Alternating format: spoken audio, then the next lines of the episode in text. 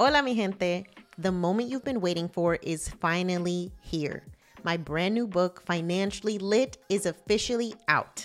And I can't wait for you to get your copy. Inside this book, I'm bringing you culturally relevant and relatable personal finance advice that will allow you to finally feel seen, heard, and understood. Whether it's the guilt you feel from being the first person to make it while members of your family are still struggling, or the way that financial trauma manifests itself in negative and limiting beliefs around money, Financially Lit is here to guide you through it all. Just a few years ago, it was almost impossible to find personal finance books written for first generation wealth building Latinas. We have been forced to navigate the complicated world of money with a bunch of money books written by old white dudes who don't understand what it's like for us first gen kids. But that stops right here, right now. Inside Financially Lit, you will learn how to set boundaries with your familia, with your dinero, create and pass on generational wealth, diversify and increase your income, protect yourself from financial abuse, navigate the complicated relationship between amor and dinero, invest like a white dude or better, and so much more. You can get your hard copy and audiobook version of Financially Lit at financiallylitbook.com and make sure to join our email list so you can find out when I'm stopping in a city near you for the Financially Lit book tour. See you soon.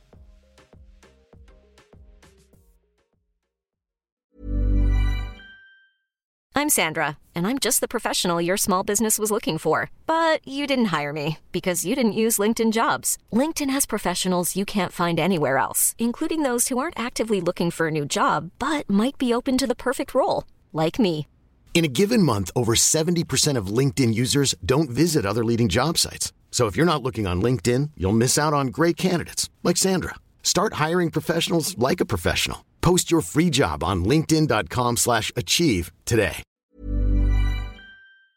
And over time, the more that I did and the more that I tested, the more that I figured out what do people need? What do I like to do? And how can I find an intersection of that to get paid? So I started realizing like a lot of people just weren't marketing savvy. And I really, really love marketing. That's when I kind of transitioned into marketing services and online products and things like that. But it really just came from trying. I tried a bunch of different things before I settled on what is now my, you know, career, my business. And had I not gone through all that trial and error, I wouldn't have known, okay, what's my sweet spot? You're listening to Yo Quiero Dinero, a personal finance podcast for the modern Latina. I'm your host, Janice Torres, award winning Latina personal finance expert. I didn't always have my financial shit together, but when I started looking for POC friendly personal finance podcasts, I couldn't find any. And so Yo Quiero Dinero was born. On this show, I'll show you how to make dinero, how to keep your dinero, and most importantly, how to make it grow. Each week, I'm connecting you with the most brilliant minds in the world of money and business so you can learn about investing, entrepreneurship, and building wealth. The best part, I'm dishing up all this knowledge with a sassy side of sazon. So if you're ready to be poderosa with your dinero, you've come to the right place. Let's dive in. Hola, mi gente. Welcome back to another episode of Yo Quiero Dinero, the podcast. This is your host, Janice, and you are listening to episode 134 How to Market Yourself with Emily De La Cruz, creator of One Day CMO. Emily De La Cruz is an entrepreneur, author, and trainer with one goal rescue overworked founders from being held hostage by their marketing. After a decade in corporate America working for top tech and consumer brands, she developed her one day CMO intensive to train CEOs and their teams on building intentional marketing strategies and workflows. Her unapologetic approach to life and business has earned her highly engaged following on social media, features across top publications like Forbes, and the opportunity to work with brands like Staples, Dropbox, Capital One, Black Enterprise, and Coca Cola. You can find Emily across social media at Emily Dela Cruz or on her site, onedaycmo.com.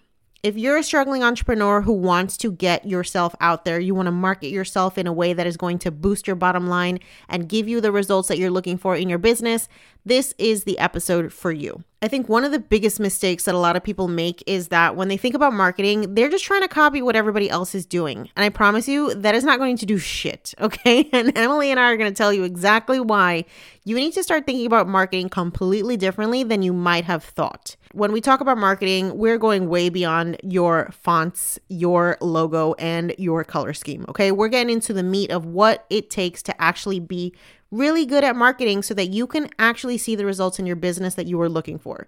So you definitely don't want to miss this episode. Stay tuned. Before we hop into today's conversation, I want to remind you to follow us on social. If you're loving this podcast and you want more community, you want to find out more about our events and all the stuff that we have going on behind the scenes, you can find us on Facebook, Twitter, TikTok, YouTube, Instagram, and everywhere else you love to hang out on the internet. If you're loving this podcast, please take a moment to leave us a review if you listen to us on Apple. It's the easiest way to share our podcast with people that you know and love, and it helps us get discovered by amazing listeners like you.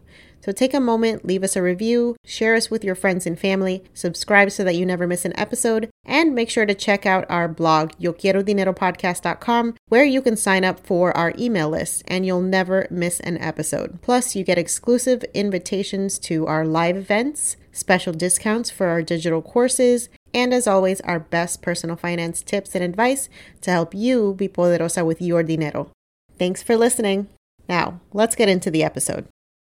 Emily, welcome to the podcast. Super excited to have you here. I am so excited. Like if you guys could see my face right now, I'm smiling so hard. I feel like I'm meeting like the finance J Lo of the moment. Okay, it's like wow. Thank you so much for having me. I'm honored to be here.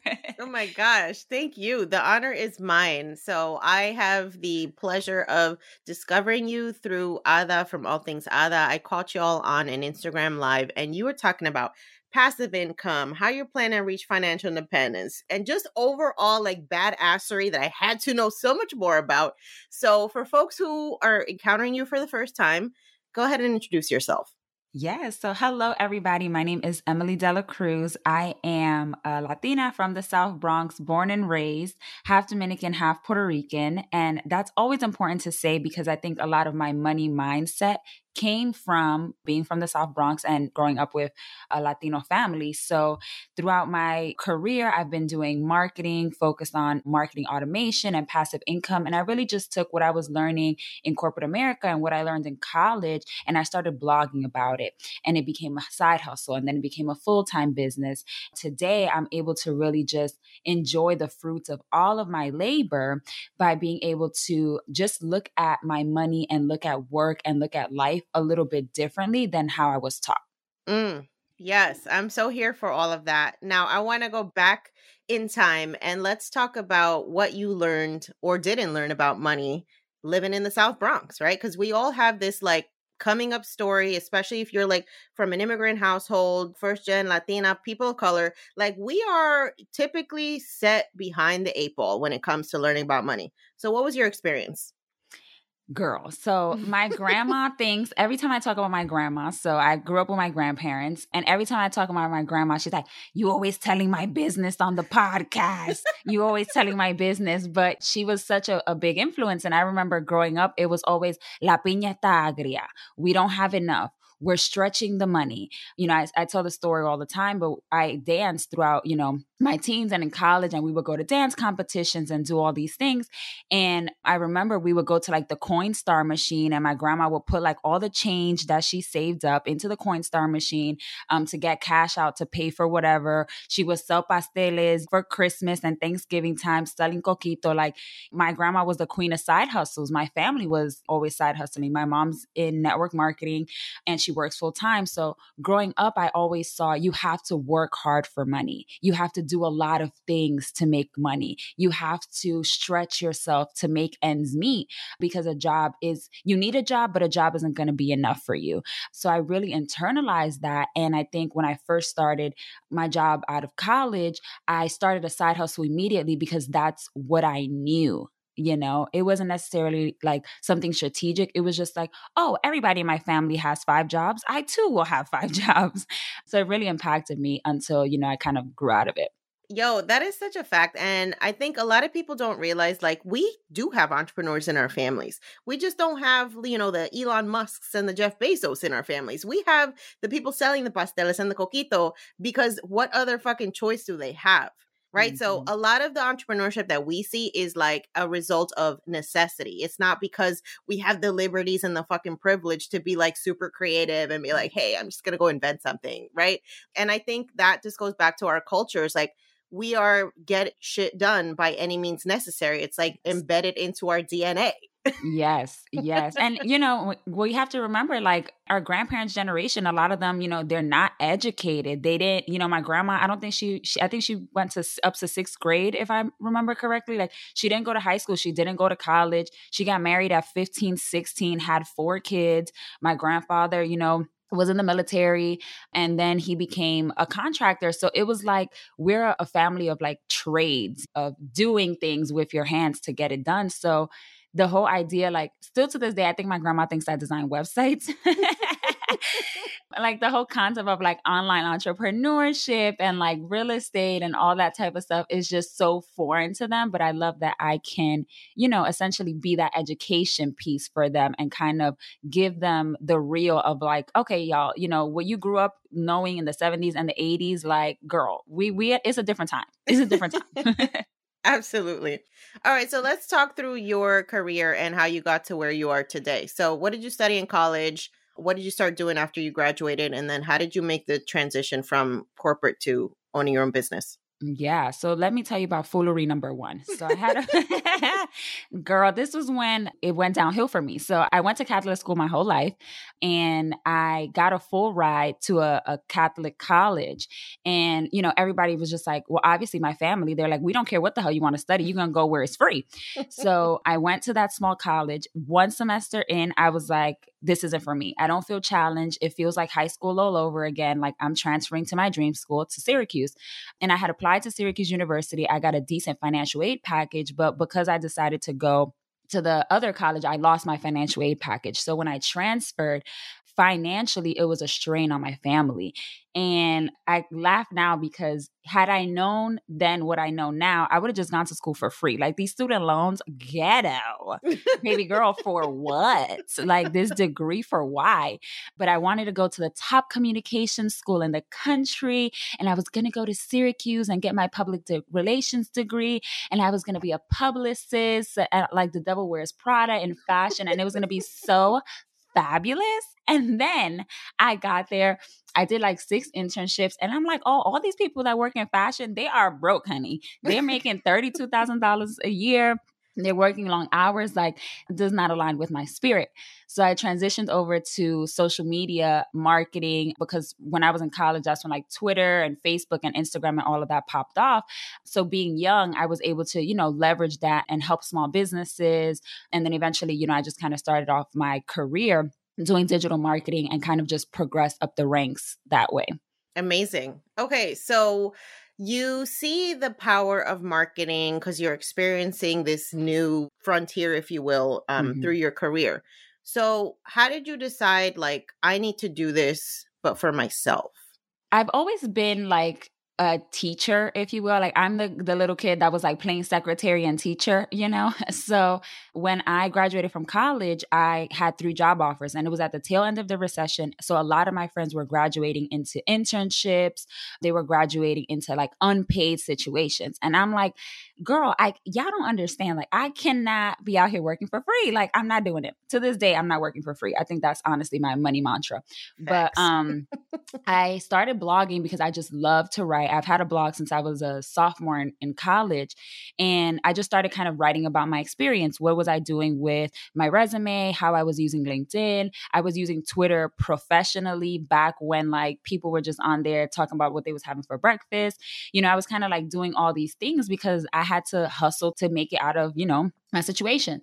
So again, because I don't do anything for free, people kept asking me for advice. And I was like, all right, if y'all gonna be wasting my time I need money. Okay. So we need to figure this out. So I would do little stuff like I'm 21, 22 years old, like doing career consultations for $50. Okay. I'm doing like content, like social media, like content marketing plans for like $97. I remember I had like my first teleconference because back in 2012, it was like there was no webinar. It was like everyone get on this conference line, right? I did it and two people showed up. One of my friends from high school and then one real like potential client. But I kept going And over time, the more that I did and the more that I tested, the more that I figured out what do people need? What do I like to do? And how can I find an intersection of that to get paid? So I started realizing like a lot of people just weren't marketing savvy. And I really, really love marketing and enjoy like the science of marketing. So that's when I kind of transitioned into marketing services and online products and things like that. But it really just came from I love to encourage people. It came from trying. I tried a bunch of different things before I settled on what is now my, you know, career, my business. And had I not gone through all that trial and error, I wouldn't have known, okay, what's my sweet spot? Y'all, I hope you heard that. That is a fucking gem because too many of us get caught up in this, like, oh my God, I gotta figure it out. I gotta get it perfect before I start showing up for my business. And you end up not doing shit. I mean, quite honestly, right? Like, so many of us are just so paralyzed by the ability to make a decision thinking that like you'll never be able to change and evolve as a business owner. And I promise you, like the only thing that I can guarantee as a business owner is you will never be doing the same fucking thing forever. And mm-hmm. if you mm-hmm. do, you're gonna go bankrupt like Blockbuster. I mean, really. Yeah. that is so true. I always say you have permission to change your mind. I don't know what it is about the internet. And really, it, it is the internet.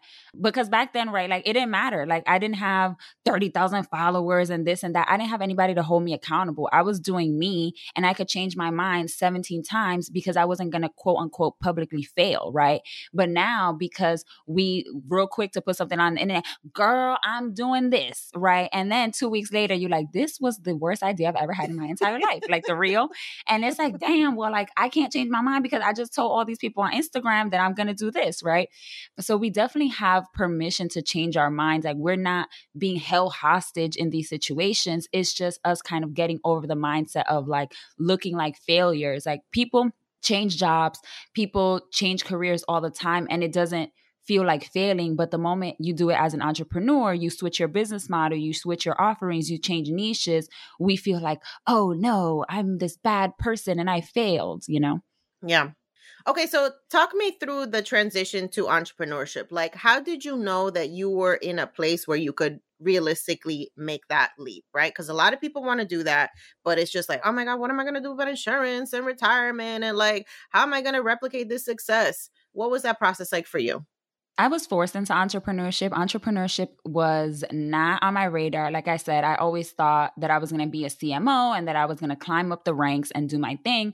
But like I said, when I graduated, it was such a tumultuous time in the economy. And to be honest with you, with the tech boom, people weren't prioritizing marketing in the way that they were prioritizing development dollars or coding and engineers and stuff like that. So I ended up getting laid off twice in one year. So I got laid off in February, I found a new job, and then I got laid off again in November. And I was like, okay, maybe I'm supposed to be doing something different. So I'm still job searching, I'm still looking. And during this whole time, I'm still side hustling. So I'm selling like $27 like social media challenges, $97 classes. Like I'm just selling a whole bunch of little stuff, but I, I'm making traction. You know, I have written two books.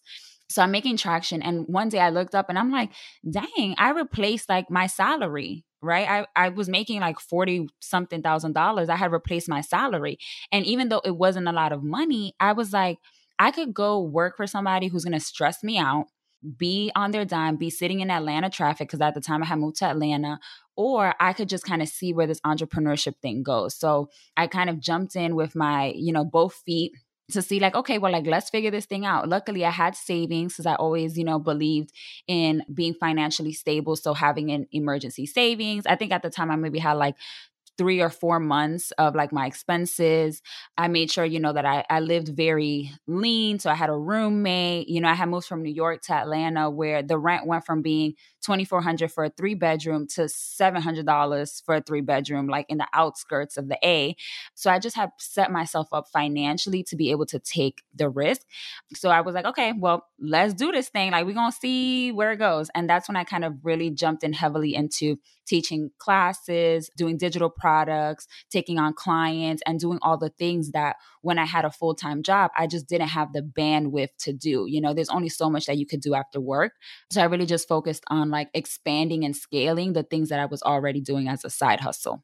Mm-hmm. I love that. And I love that you touch on being financially prepared to be able to make those decisions, right? Because, like, that is what stops a lot of us from making those decisions mm-hmm. not having that fu fund not having that emergency fund just not having some sort of parachute in place so that you can take that leap so that's important y'all like if this is something that you're thinking about start planning now while you have that paycheck start putting mm-hmm. away extra money like i started really accelerating my investing when i knew i wanted to quit I started paying myself through my business and ignoring my paycheck, like pretending that mm. shit didn't mm. even exist. And so you start getting into the mindset of like, pretend what it's like to be an entrepreneur before all the pressure is on you and see if you yes. can really hack it before you just go crazy.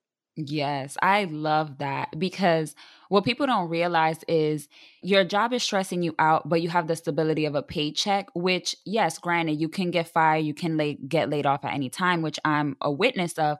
But you also have to realize do I want to be stressed working nine to five with a paycheck, or do I want to be stressed dancing, pointing at reels, and not making no money? Because, like, let's be real, like, not everybody's out here making money right? So we jump, oh, I'm going to jump into entrepreneurship because I hate being an employee. No, you don't jump into entrepreneurship because you hate being an employee. You jump into entrepreneurship because you have a solution for the marketplace that people want to buy. And that solution is more financially lucrative than your job right? So it's like if you're gonna go from making six figures in your job or 50K in your job to go make $5,000 in your side hustle, crocheting, whatever, girl, like it's not gonna work. Like we need to do something else. So yeah. that's something to always like remember that it's not just about, oh, well, I hate my job. I'm going to go do something else. It's, okay, my business is in a place where I know that I can scale it and that it can actually like sustain me and pay my bills. Absolutely. Okay, so there's a lot of people that have really brilliant business ideas, but have no idea how to actually communicate the value of that. And that's what we call marketing, right? It is mm-hmm. literally communicating the value of what you have to offer to somebody to be able to convince them to buy it. Yes. What do you think that a lot of people get wrong about marketing? Oh, I love this question what I see in the marketplace all the time is that people, because of our limiting beliefs, right? Not because they're doing anything wrong, but because they believe my worth comes from what I can do, my worth comes from what I can provide. They're constantly talking about my class has this many modules and does this and does this and does that, right? My service, I, I will talk to you for one hour and do this and do this and do this, right? So they underprice their stuff and they over deliver very often. So now you're sitting here exhausted and burnt out, right? Because you're putting in way more time for this little bit of money because you you convince yourself that that's what you need to do to be worthy, right, of being an entrepreneur. And then when you talk about your stuff, you're not talking about the benefits, you're not talking about the transformation. You're not saying, "Hey, working with me is going to allow you to delegate your marketing so that you don't have the stress of having to show up on social media every day." They're saying, "You're going to meet with me for 6 hours in a VIP day and together we're going to do XYZ. And it's like, girl, your audience has, they feel something, right? Your target audience is not a group of demographics. It's not women 19 to 40 who blah, blah, blah. It's a group of people who share a similar experience, who are going through some sort of emotional something, right? What are they feeling? What is the problem and the pain point that they're trying to solve? And that's what you're selling. It doesn't matter if you're selling it in three modules, in a VIP day, in a course you're selling a solution. Same thing with products, right? You're not selling a hair oil with peppermint and blah, blah, blah. You selling that you're not going to be bald headed after three months, right? You're selling that your edges are going to grow back, right? People are going to pay for their edges to grow back. They don't care what the hell's in the oil. Just tell me what's what's going to actually happen. And when people lead with with that solution based marketing, it becomes a lot easier to see sales because you're talking to what people actually want, not what you think that they need. Yeah, Absolutely. That is major key. Like, if your business blows up after listening to this podcast, you're welcome. You owe us royalties because that is like business school 101 marketing. Okay. Um, business is a very psychologically driven thing right yes. marketing is is definitely like a psychology driven thing it is being able to attach somebody's emotions to your product like mm-hmm. you want them to feel something when they're interacting with your brand that says, I need to have this in my life. And mm-hmm. it doesn't have to be that like you're selling something that is quote unquote a necessity. but you have to convince somebody that they need it even if it's a want, right? And so let's take our friend Ada as an example. Ada just launched a line of luxury robes, right? Mm-hmm. Specifically geared to the Latinx community. And I mean, a robe is a robe, right? At the end of the day, it's a piece of clothing you put on to hang it in your house. But what she did so brilliantly is conveying this idea of luxury and rest and abundance and wealth that is not a message that we get from a lot of clothing companies especially ones that are geared towards us of this mm-hmm. idea that you are worthy of a luxurious experience in your house wearing a fabulous freaking robe mm-hmm. and obviously ada has built a her community over pretty much a decade at this point yeah. so people already invested in her success because they connect with her as a human that type of capital is built over time Yes. Like when you get to the place where people are just throwing money at you, regardless of whatever the fuck you're putting out, it's because you put in the work to be very clear on what you do, how you serve, and the benefit that people have of interacting with you, like as a brand. Yeah, for sure. And one thing too, because I work on Vecina Couture, I do their marketing. So one thing that came up when we were, you know, talking about this, I remember I was in Detroit for work and Ada came to visit me because she's in Chicago. And she's like, So I have this crazy idea. And if you know her, you know that every week she has a new idea. so she's like, So I have this crazy idea. So, you know, I want to make batas and I want to do this and I want to do that. And I'm like, Okay, well, like, let's think about how we can make this different, right? So we sat down and we thought about, like, what are all the things that we hate about all the other robes? I hate that when I do the dishes, my sleeves get wet. I hate that I look frumpy. I hate that the little string always gets lost. I hate that if I'm sitting down, it opens up, right? And like now my boobs are showing. So we just went through this list of like all of these issues that we saw with other robes in the marketplace. And then we made sure that when the pattern for the robe was made, it addressed all of those issues. So the robe has a ton of features that also solve problems for people, right? That are also selling points. And with the conversation of luxury, a big thing that came up was, oh my God, like these are so expensive to be a robe. And it's like, well, the fabric is excellent quality. Like you you can't get this anywhere else. So either you pay us for this robe or you can go struggle with the robes that are going to get wet that's going to you're going to lose a string that don't look right like it's up to you like it is to us it's not you know it doesn't matter to us cuz we're here at the end of the day to provide an experience but it's kind of like if you want to keep struggling with these other items, then be my guest. But over here, in the luxury aisle, we put a lot of time, money, and effort into creating something that was also unique in the marketplace. The robe idea isn't new, but how we put it out into the marketplace and how we develop the features of the robe was different to help us stand out. Yeah, I love that. And I think it's also on the other side, right? Like, as the business owner that's putting out this product, it's okay if not everybody can afford your shit because mm-hmm. not everybody's meant to be your customer. And I think we take such offense to when people are like, oh my God, this is too expensive.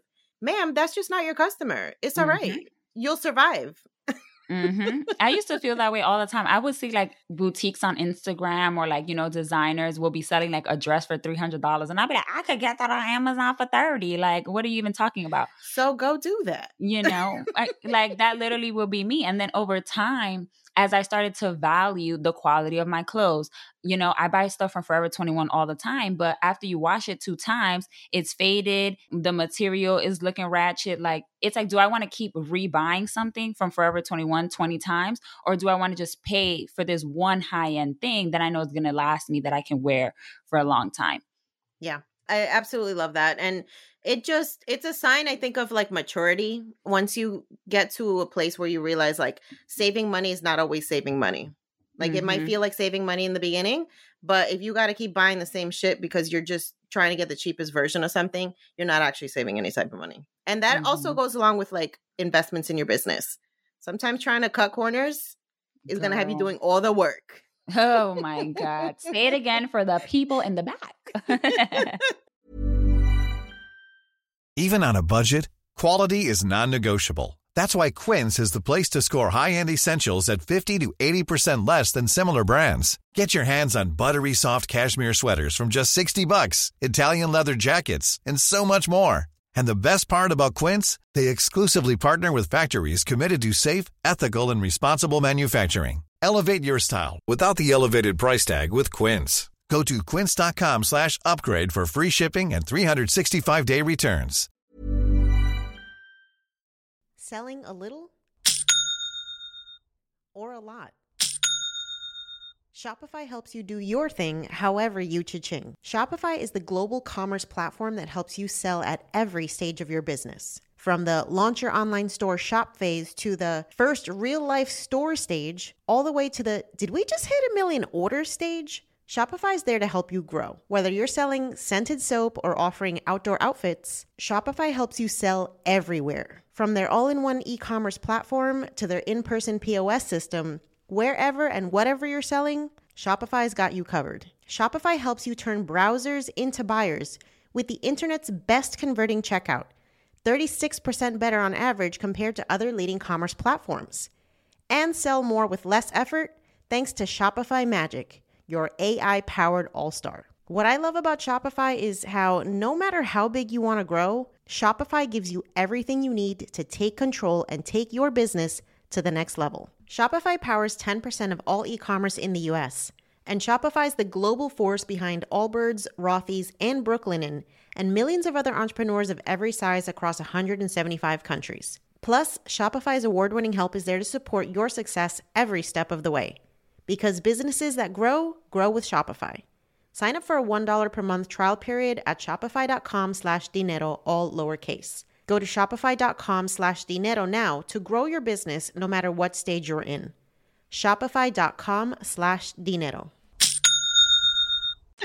so let's talk about this idea of marketing and, and entrepreneurship being like this endless rat race, right? Mm-hmm. Especially like as new business owners, I think people feel like they have to show up always, constantly. Like mm-hmm. I gotta be on Instagram live 17 times a day. I gotta be posting 25 times a day on all the social media platforms. And then obviously we get burnt out. Mm-hmm. You have a mm-hmm. different take on this. Yes, I don't believe that we need to be showing up constantly on a platform that at the end of the day doesn't give us the impressions that we need, the views that we need.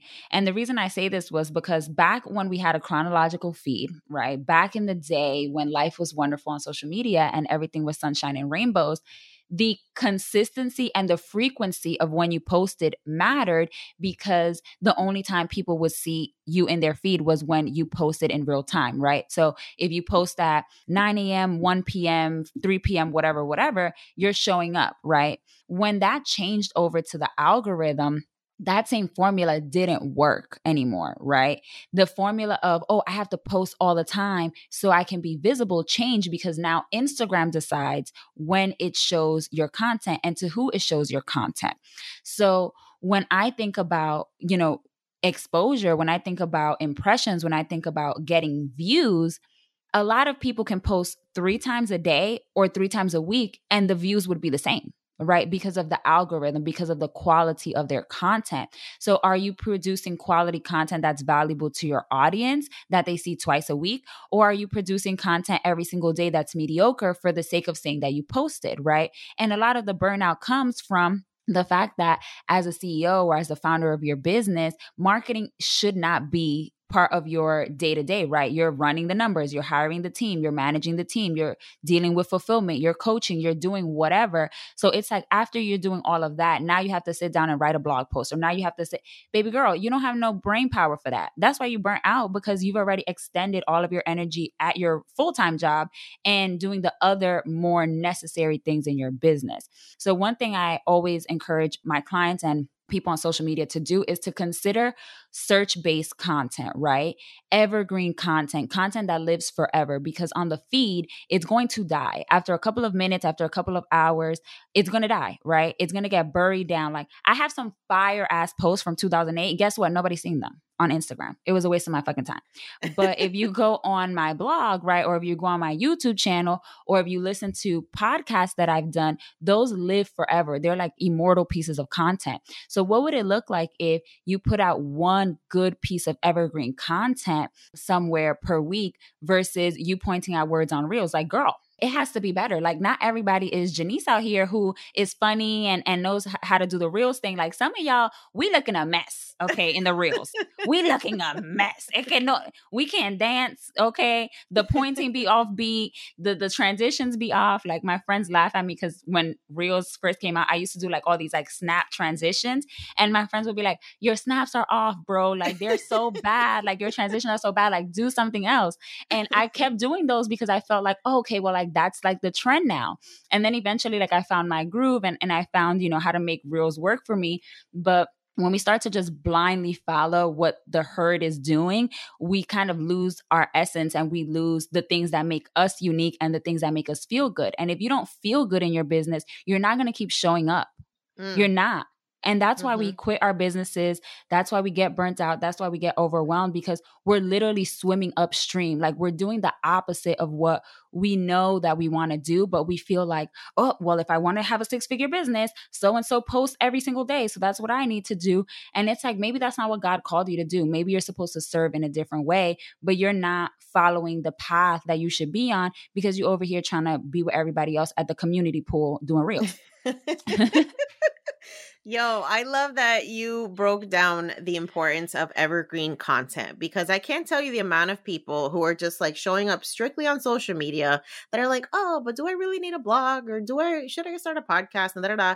And I think what happened this past week, right, with Instagram and Facebook shutting down for seven fucking hours, if that wasn't a wake up call for you that you need to own the shit that you are creating out here on these internets, I don't know what else to tell you, ma'am. Like, if you don't have an email list, if you don't have like a text message marketing list, if you don't have a podcast, if you don't have somewhere on the mm-hmm. internet that belongs to you that is not a social media third party platform, you're asking for trouble and mm-hmm. you're wasting a lot of time right? Because like you mentioned the algorithm will bury all of the shit that you create on social media. I still my most popular episode is episode number two. That shit came out like two and a half years ago and people are still listening to it okay? So that just speaks to this power of like you don't always have to be showing up a million fucking times on social media for people to find you. Mm-hmm. Mm-hmm. And if you do want to show up a million times, find what works for you organically and then run ads. I know that there's this whole like fear around running ads and stuff like that. And it's because people haven't figured out what actually works for their business. So they're just throwing money at ads. But if you know, for example, the episode two is your best listened episode, then you can run ads to that episode, right? You can run ads to the audiogram because you know it's going to convert because we know from the data that it works well. But if you're over here just like, okay, I'm going to do all these random things and nothing is working, and then of course ads aren't going to work because ads only amplify what works you know? So that's something important too if if you have the budget and if you have found some things that work organically cut some ads on right? And let the ads you know you have to pay to play but like you said sometimes cutting corners and trying to do everything manually just takes up more time that you don't need to be doing. You could hire somebody to, you know, run your social media. You could hire somebody, shit, you could get a, uh, somebody's like pull down their reels and just like repurpose them, right? Like use somebody's audio, use somebody's video, create memes. Like you can, you don't always have to be the face of the marketing of your brand. You can figure out other ways, you know, to kind of delegate that stuff too. Yeah, absolutely. Okay, so let's talk more about this rat race concept, right? Because I think mm-hmm. another thing that we're guilty of as business owners is creating businesses where we have to show up for every single dollar. I hate that business model. I feel like if you don't have some sort of passive income built into your business mm-hmm. model, you are just creating another fucking nine to five that you got to be showing up for forever. So mm-hmm. tell me your thoughts on that. Yes. So now that I, you know, I'm 30, so now in my old age and now that I'm wise, this is what I've learned. There are absolutely going to be times where you need to have input to get output, period. Like you can't escape it.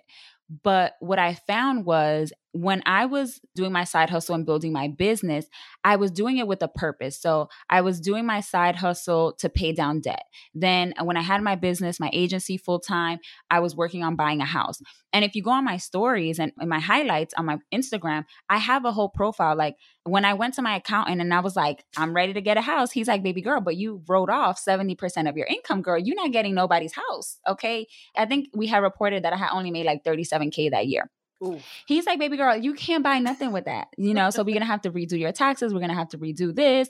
Um, then you know they were giving me a headache, so I went back to work. So I got a, a, job at the leasing office of the apartment complex that I was living at. I cleaned hotel rooms on the weekend, like waking up at you know five o'clock in the morning to drive an hour to be at work by 6 30, 7 a.m. to clean hotel rooms until three o'clock. And it's like but I'm Emily. Like, I've been in Forbes. Like, girl, have you seen my follower? Guess what? The mortgage company did not care. The mortgage company did not care about my followers, did not care about the articles. They were like, on paper, you're looking a mess. Yeah. Right. When I went through all of that, people were like, well, why did you do it? And I'm like, because I want money that I don't have to show up for. Right. When people pay rent every month, I don't have to do anything for it. I also bought a house in Dallas that's on Airbnb. The profits from that pay for the mortgage of that property and also pay for the rent of the apartment that I live in in a high rise. Right. So I start eliminating bills when I bought assets.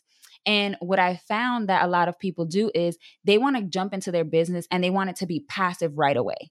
It's like, I'm going to launch an ebook. It's like, okay, girl, do you know how many ebooks you have to sell to make a decent amount of money? Sis, yeah. the $7 ebook, you're going to have to sell 50 million of those, right? So I always like, okay, take on clients, launch a high ticket offer, launch a coaching program, launch a course, get your money, invest that shit, and then you can go off and do the do the passion projects, right? Now that I have those things in place, now I can do the podcast, right? Now I can go do the 297 course. Now I can do, you know, more of the passive low ticket stuff because I made the high ticket money that I was able to, you know, invest. And for you, it might not be real estate like me. It might not be Airbnb. It might not be whatever, but there's still a way that you can figure out, okay, how can I start to eliminate myself out of my business because now I have money to replace myself, right? Maybe it's hiring somebody. Maybe it's, um, like I said, running ads, whatever it is, but you need to get over the idea of like, money is just going to fall out of the sky for me because I'm a good person. like, put in your work, get this coin, stack this paper, save up, and then worry about like retiring. Like, folks be wanting to retire at 24, and it's like, girl, it's not gonna work. The math. We don't need to do that. I ran the formula. I ran the formula. I did the math. It doesn't work. So just get out here, struggle just for a little bit, lose sleep for a little bit until you can save up and put yourself in a financial position that you can take more risk and then start to, you know, fall back. Absolutely. I love it, y'all. And so if you are not taking some of your business income and converting it into assets, you're doing it wrong. Okay. Mm-hmm. So whether that is buying real estate, whether that is creating passive income sources through your business, whether that is investing in the stock market, I don't mm-hmm. care. I don't care. But if you're going to take your livelihood into your own hands, right? And you're going to walk away from an employer that's giving you potentially access to a 401k and whatever else, the, you better be doing that same amount of work for yourself. Because otherwise, you're going to find yourself at 70 with no fucking savings, with no retirement, with no nothing. Mm-hmm. And that's going to be completely on you. Like, you can't blame nobody else for that. Mm hmm. Mm hmm. Yeah, passive income is definitely something that we all like aspire to have, right? But I really had to learn that, like you were saying, like work life balance, it doesn't always exist for you. And luckily for me, you know, if you have children, if you have a husband, congratulations, mm. God bless. I don't. So I also really looked at my 20s as an opportunity. It's like, okay, I don't have kids. I don't have a husband. I don't have, thank God, no like medical bills or anything crazy that I had to, you know, be responsible for. So I'm like, I'm going to be tired. I'm going to struggle. It's going to hurt for a little bit, but I'm going to figure it out. And then once I figured it out, then I was like, okay, now I know where passive income fits in because I created like the structure and I made the sacrifices to make it possible for myself. But when I had the mentality of like, oh, well, you know, I'm just going to go passive from the beginning, I'm like, okay, well, I'm making pennies and my friends over here who are doing real work they're millionaires. So there's something that i have to change. Or something that i have to adjust you know? Mm-hmm. yeah Absolutely. Okay, let's go back to a marketing question that I feel like would be really relevant to folks that listen to this podcast, right? Mm-hmm. When we think of marketing culture in general, I think of like the Russell Brunsons of the world, like the mm-hmm. very bro white marketing culture. Mm-hmm. And I think a lot of women, especially women of color, feel like they got to show up the exact same way and be mm-hmm. hella fucking code switching in this mm-hmm. industry I like to take the complete opposite approach. Like I'm gonna show up as a Puerto Rican from Jersey because that's the only thing I know, and that's what I tell yep. people. Like show up as who you are. So, what are your thoughts on that, and how we can lean into what makes us different as a marketing advantage? Yes. So when I actually decided to like jump into the I guess, personal brand space, right? Speaking and whatever. One of the advantages that I had was that I could connect to the Latinx and, and the Black market in a way that white people cannot, right? And when I looked around at all the people that we were mirroring, it was middle aged white men.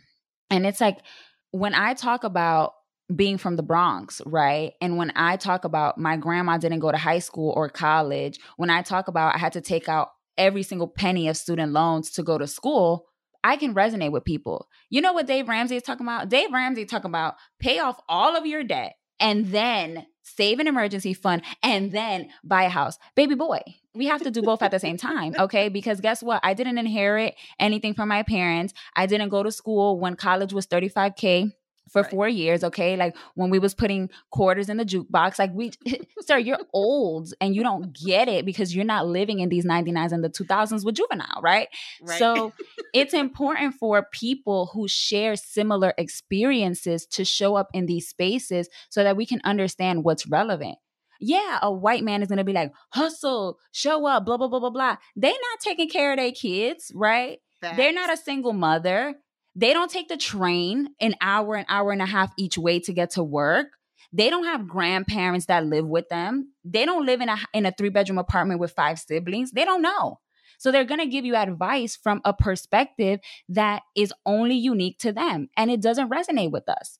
You know? So whether it's clothes or services or whatever, you're going to be able to connect with your consumer because you understand their cultural experience you understand their geographic experience like you know i always laugh in dallas because it's like everybody's always perpetually late in dallas like that's just a thing but I don't feel any type of way because I'm like, I'm from New York, where if the two train decides to stop at 125th Street for 30 minutes, like that's just what we're doing. It's that's just life, okay? Right. If they decide that it's showtime on the train, baby, it's showtime on the train. Okay. so, like, I just have this experience of growing up in New York City that I can understand and I have a different perspective of situations that somebody who grew up in Idaho does not have, that somebody who grew up in, you know, Wisconsin does not have, right? And that's what allows me to you know, have my own kind of lane that I can create for myself because the people who are teaching us how to do things don't look like us, don't live like us, and therefore they can't serve us in the way that we can serve ourselves. Preach. That was a whole testimony, y'all. I love it. Okay. Let's talk about some of the limiting beliefs that especially women of color entrepreneurs have around marketing themselves. There's mm. so much fear about showing up online, getting judged, this whole cultural shit of like, don't make noise, don't attract attention. Like that yeah. shit's embedded in us. So, how do you recommend starting to work on overcoming those limiting beliefs so that we can show up for our businesses? Ooh, the first step, and it's going to be crazy, it's you have to put boundaries with your family. The people that programmed you are oftentimes the people that we're closest to because as Latinos, we live up under our, our family, right? Like I go to New York all the time and it's like, girl, you spend more time in New York than in Dallas. I'm like, yeah, girl, because like my family's there, right? And every time I go home, I start to get reprogrammed with the beliefs that I grew up with, right? So I, I'm like, oh, I'm a bad bitch. Boom, boom, boom, boom. Life is great. Life is great. And then I go back to the Bronx in the same house that I grew up in. And then I remember, la piñata agria, no hay suficiente. Oh, we have to do this. Oh, we got to get ready for that. And it's just always like, they don't vibrate at the same level that I vibrate, not because they're bad people, but because they don't know any better, right? And sometimes we we don't want to like leave our family or like leave our old friends behind, but every time we put ourselves in these containers to absorb these limiting beliefs, we will because it's subconscious. So that's the first thing that we need to do. The second thing that we need to do is just sit with ourselves and every time we make an excuse about something, get to the root of why that excuse exists. Oh, I can't show up on Instagram live. Okay, why? Because, well, I don't have makeup on okay, well, why do you feel like you need to have makeup on? Oh, because, you know, every time I, I, was leaving the house, my grandma used to tell me how crazy I was looking if I didn't brush my hair and if I didn't look like I was going to a gala to go to the bodega. Okay, why was that? Oh, well, because my grandma was trying to assimilate. Oh, why was that? Because she came from Puerto Rico with two, three kids, and she was just trying to make a way for her family. Okay, is that necessarily the story that I need to keep telling myself in 2021? No. So I'm going to show up mm-hmm. on social media how I need to show up because now it doesn't matter, right? We don't need to blend in. We don't need to be perfect to be profitable, right? And that's one huge limiting belief that Hispanic, you know, deal with. It's like because I'm the cultural other, I need to work two, three, four, five times as hard as my white counterparts to be relevant, to be respected, to be trustworthy, to be an authority. And then you see our white counterparts, and they're showing up with all their kids in the background making noise. They ain't combed their hair. They got the Starbucks from yesterday. They're not they, even bathing, allegedly, y'all. They're not even taking regular. Girl, they baths. don't wash their legs. And I mean, I love, you know, I have a lot of white colleagues but and this is no shame but you know a lot of my white friends because you know i went to syracuse so i have a, it was a white school. I have a lot of friends and it's like they just take this easy breezy approach to life because they don't ever think like oh i'm not worthy of this. It's i'm not privilege. deserving of this right? It's their everyday reality. So for us we overthink every little thing we overthink every little thing because it's like our life depends on it. It's like our mm-hmm. life depends on this Instagram live. Our life depends on this social media post when that's not always true and that's not always the story that we need to keep telling ourselves. So once you kind of sit with yourself and understand like why do I believe these things? Where are these stories that I'm telling myself coming from? And is that a story that I need to employ in present day to survive because at the end of the day we're people who are always constantly in survival mode once you kind of walk yourself through that you will see how you really be bugging it's like wow i'm really crazy mm. why would i ever even be of course i'm going to charge $5000 for that because according to my calculations that's what i'm worth in the marketplace. Oh no but you know I, I, have to give juanita a discount because you know we went to high school together. You know me and juanita we went to high school together girl and we played on the softball team so i just have to hold it down. But then juanita comes with a gucci bag and it's like girl so you had the money all along she did right she definitely did but you decided to give her a discount because of your own imposter syndrome not because juanita couldn't afford it mm. Yo, I didn't realize we were going to church during this podcast episode, but wow, that was a sermon. Thank you for sharing that. And that was some real talk. That's some real talk. Like we are our own worst enemies more often than not. And sometimes mm-hmm. that's that requires us getting therapy, y'all. Like yes. no shade, no shame therapy. We got a lot of triggers and traumas we have to address if we're going to start to break the cycle. Yep. Absolutely. Okay? Absolutely.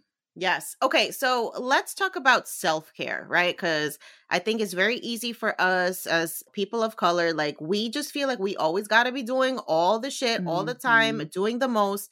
God forbid you take a five minute break. Everything that you've worked so hard for is going to magically collapse, of course. So, what does self care look like for you? And how did you start to implement some sort of routine in your life so that you're not perpetuating this like rat race culture that so many of us are victim to?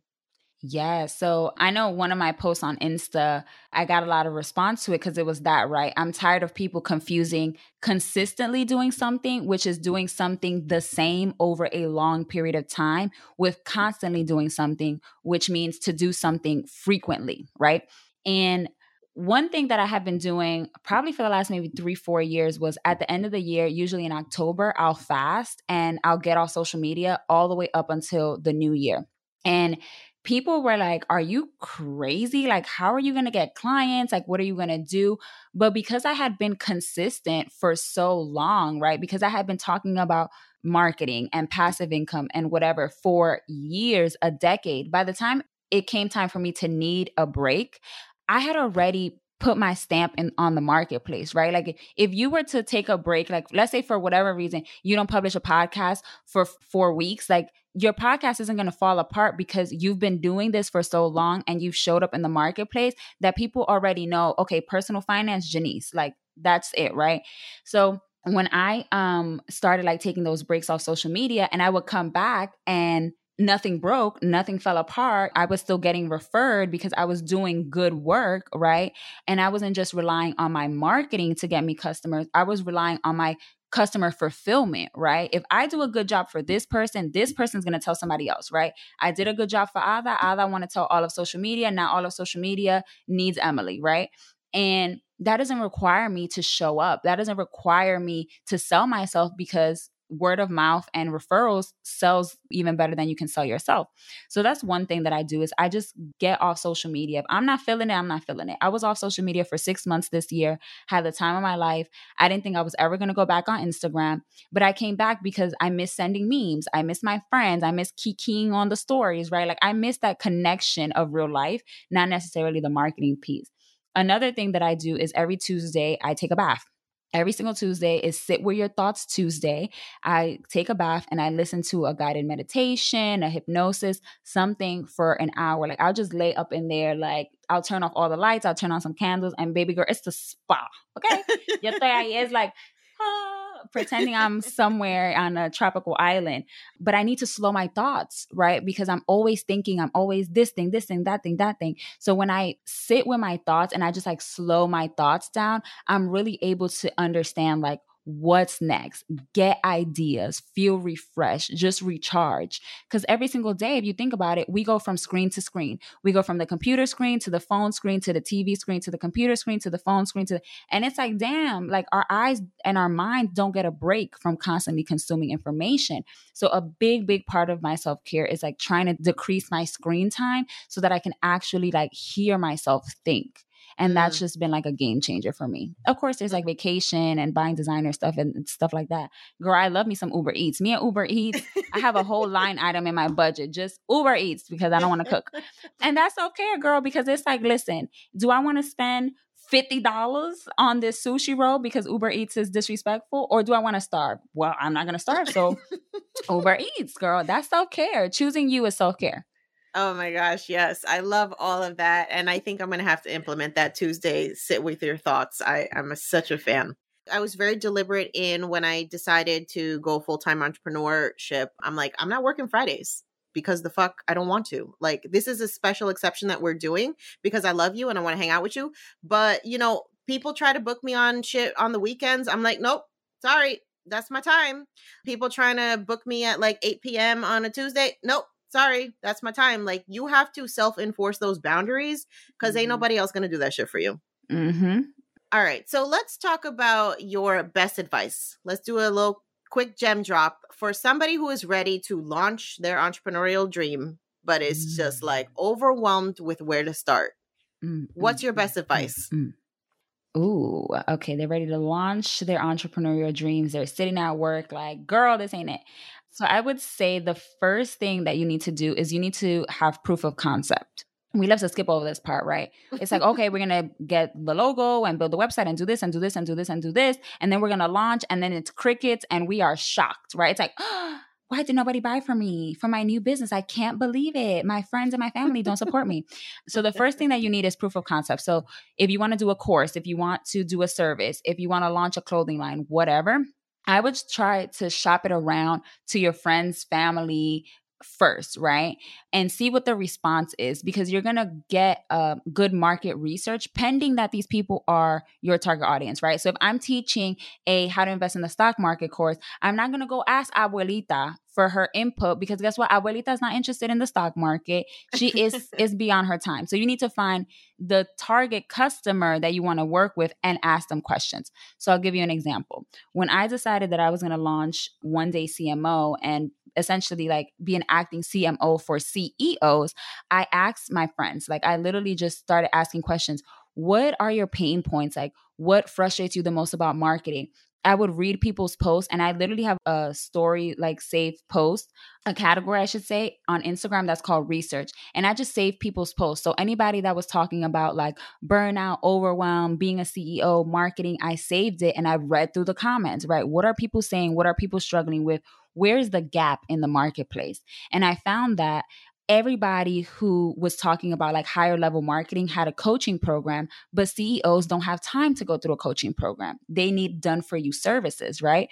So after I gathered all this data, right, and I kind of like had proof of concept, then I started having conversations. Hey, this is what I'm thinking about. This is what it's going to look like. What do you think? Oh, and I did three for free. So it's something that I charge $5,000 for now, but I did three for free in my target market. So I talked to one person who she has a podcast and a membership community. Another person had an agency, and then the other person was actually there and she had a product based business. So I went through the whole process with them and I learned, ooh, this was too long. Oh, this was bad. They didn't understand this, right? And I refined the process. So by the time I put it out in the marketplace, I already knew how to market, right? Because I knew what the pain points were. And I also had already practiced and I knew how to make sure that my service was going to be something that would get people results. So if you're sitting like, oh my God, like, how am I going to launch my business? You have to start doing it. Do it for free, do it for a couple of people. Make the t-shirts, sell the t-shirts. If you making t-shirts, if you go over on, you know, I'm from the Bronx. So if you go on Young Southern Boulevard and you put up a table, baby, with 20 t-shirts, and at the end of the day, you still got 20 t-shirts, maybe the streets don't want a t-shirt. maybe the streets don't want your t-shirt, girl. Right. Maybe you need to come up with something else, right? But you need to put yourself in the marketplace to start to test, to start to get feedback, to start to improve before you buy the domain, hire the web designer, do all these branding and marketing things, because then you set up shop and your actual product or service isn't foundationally sound, right? It's like you mm-hmm. you built your house on sand. Yeah. Right. So that's always my first step. Test, try, do market research, get that proof of concept. And then once you know you got something legit, then get it on and popping. Yeah. And don't be afraid to invest a little bit of money, y'all. Like, we ain't going to make no money unless we're ready to put some skin in the game. So I think that's important. Like, get past the, oh my God, it's going to be a waste of money. Da, da, da it's going to be a learning opportunity, if mm-hmm. anything, because the only thing that's going to have you doing the same shit is if you do nothing. Mm-hmm.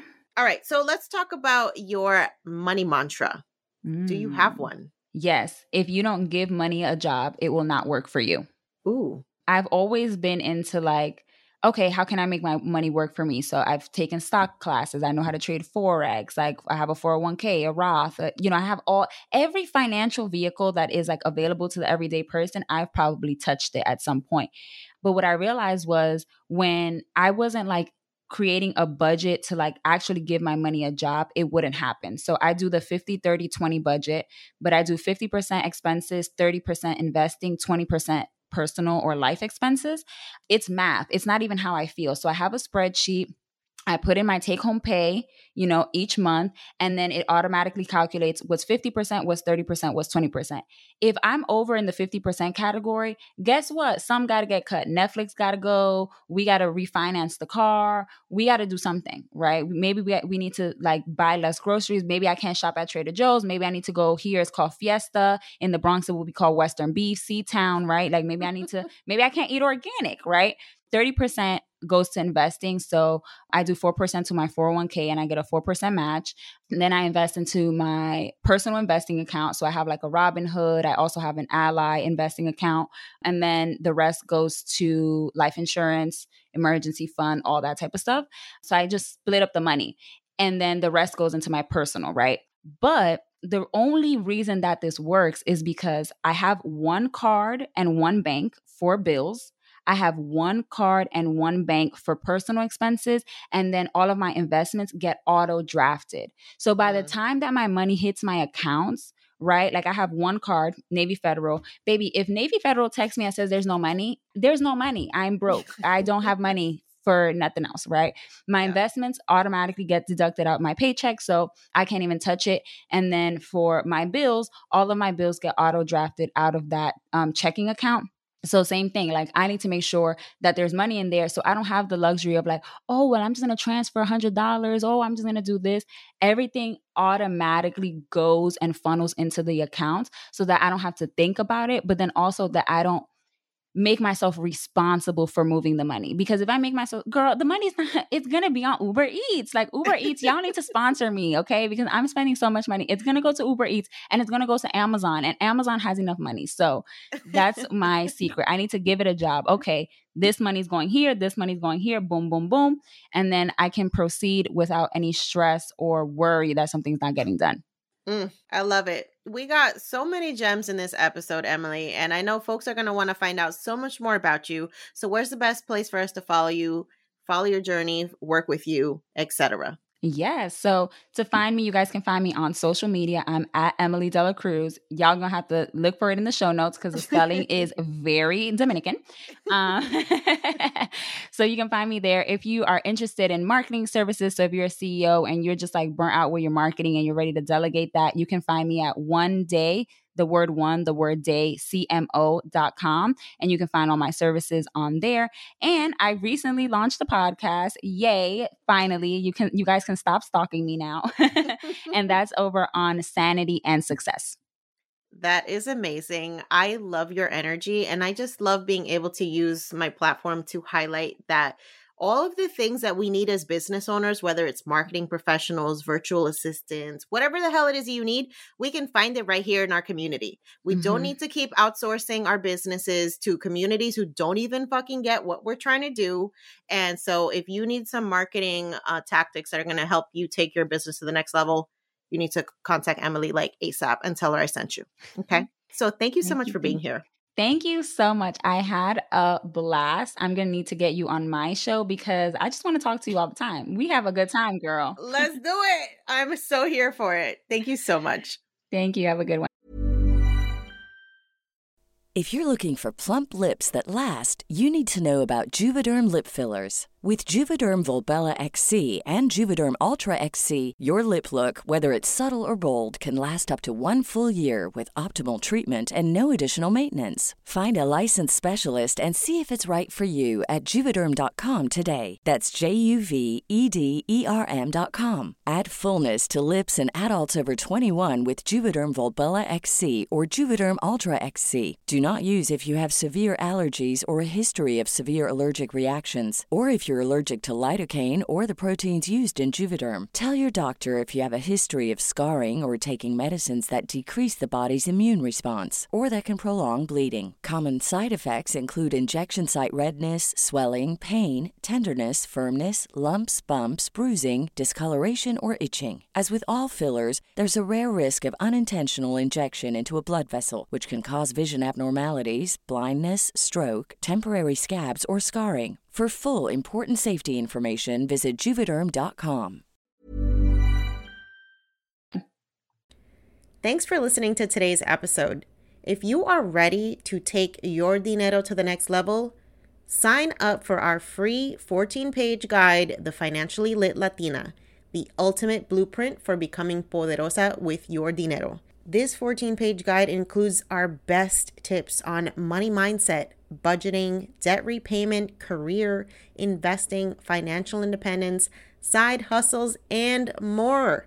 And you can get it completely free. So to get your copy of the Financially Lit Latina, just head over to YoQuieroDineroPodcast.com slash start. That's YoQuieroDineroPodcast.com slash start and start transforming your dinero story today. Until next time, stay empowered stay inspired, and stay poderosa.